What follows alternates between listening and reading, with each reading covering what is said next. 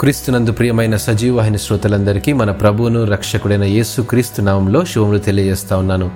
విజయోత్సవములు ముప్పై రోజుల మన పాఠ్యభాగాల్లో ఆదరణ వలన పొందే విజయోత్సవాలు అనే అంశాన్ని అనుదిన వాహినిలో మనం ధ్యానించుకుందాం. ఆయన తన ప్రాణం కంటే ఎక్కువగా ప్రేమిస్తూ తన వెలలేని ఆస్తిగా భావిస్తున్న మనలను అగాధ లోయల్లాంటి శ్రమల్లో శోధనల్లో విడిచిపెట్టేసి కొనికేవాడు ఎంతమాత్రము కాదు.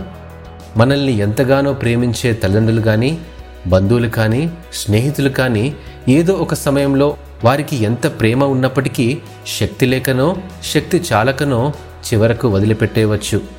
ఎవరైనా మనల్ని ప్రేమతో ఆదరిస్తే ఎంత బాగుండు అనిపిస్తుంది. మనం మోస్తున్న ఈ శ్రమ కాస్త తేలికైతే చాలనే అద్భుతాలు కోరుకుంటాం. నిరాశ నిస్పృహ నిన్ను కుదిపేస్తుందేమో కానీ సర్వశక్తిమంతుడైన దేవుడు నీ చేయి ఎన్నడూ విడువడు ఎడబాయనని వాగ్దానం చేస్తున్నాడు. మనల్ని రక్షింపనేరకై ఉన్నట్లు ఆయన హస్తమేమీ కురచ కాలేదని జ్ఞాపకం చేసుకుందాం. రెండు వేల సంవత్సరాల క్రితం మనల్ని మన పాప శాపాల నుండి విడిపించి శాశ్వత జీవాన్ని ఇచ్చేందుకు తన మహిమ సింహాసనాన్ని పరలోకాన్ని విడిచి దీనుడై ఈ లోకంలో జన్మించి మన శిక్షనంతా తానే మోసి తన ప్రాణాన్ని చివరి రక్త బిందు వరకు పెట్టేశాడు. మనల్ని నా కుమారుడా నా కుమార్తె అంటూ దినమెల్లా మన వైపు చేతులు చాపి ఉంచాడు.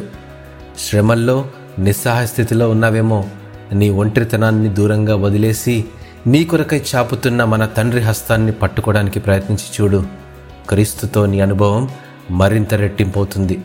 నీ ఆశయ సాధనాల్లో ఎన్నిసార్లు విఫలమైనా సరే మన తండ్రి హస్తాన్ని పట్టుకొని మరోసారి ప్రయత్నించి చూడు. విజయాన్ని రుచి చూస్తావు. అందుకే ఏషియా గ్రంథము నలభై ఒకటవ అధ్యాయం పదో వచనంలో ఈ వాక్యం మనల్ని బలపరుస్తుంది. భయపడకము నేను నీ దేవుడినై ఉన్నాను. దిగులు పడకము నేను నిన్ను బలపరుతును. నీకు సహాయము చేయువాడను నేనే. నీతి అను నా దక్షిణ హస్తముతో నిన్ను ఆదుకొందును. హలెలుయ భయపడకము దిగులు పడకము అని వాగ్దానం చేస్తున్న మన తండ్రి హస్తం అనుదినం ఆదుకుంటున్న మన జీవితాల్లో ఎల్లప్పుడూ విజయోత్సవమే. దేవుడు ఈ వాక్యమును దీవించునుగాక. ఆమెన్.